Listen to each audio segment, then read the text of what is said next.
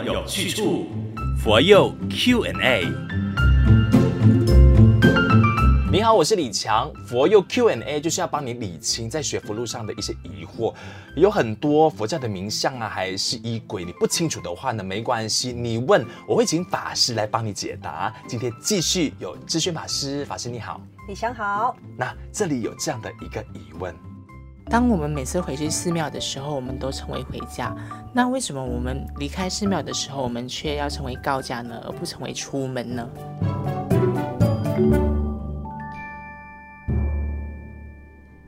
显然的，这是一位师兄啊哈，他对回家很有概念。但是如果对于你还不认识我们佛门的话，哈，我先请法师来解释一下，为什么来到寺院我们叫做回家呢？OK，李强，我们生活在这个世界上呢，都需要有一个基本安住的地方，成为家庭。嗯、有父母，有兄弟姐妹，这个家就是我们的色身，也就是我们看得到的这个身体归宿的一个地方。嗯，但是这个家庭呢，只能让我们穿衣吃饭，有亲人，有朋友。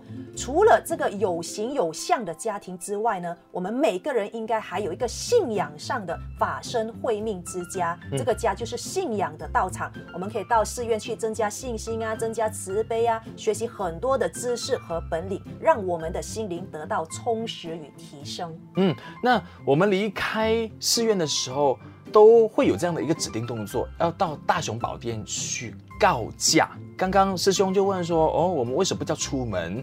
那其实是都 OK 嘛，哈，告假跟出门。告假跟出门是 OK 的。我们到寺院要离开的时候，到大殿去礼佛三拜，跟佛菩萨说我要出门喽。嗯、等于子女要出门前向父母做个交代，这就是告假，也就是我向您请个假的意思。嗯嗯，那你回来，换言之，你就是要销假。是的，就是取消假期的意思。了解，好，所以弄清楚了哈。呃，另外可能大家还是会想听到这样的说法哦，来参观寺院的人哦，都叫做来山大众。来山是因为佛光山的这个关系嘛，所以我们就，即便我们的寺院它不在一座山里，它在平地，那我们也都称它为来山大众，是这个意思吗？啊，因为呢，每间寺院呢都有一个山门。为什么叫山门呢？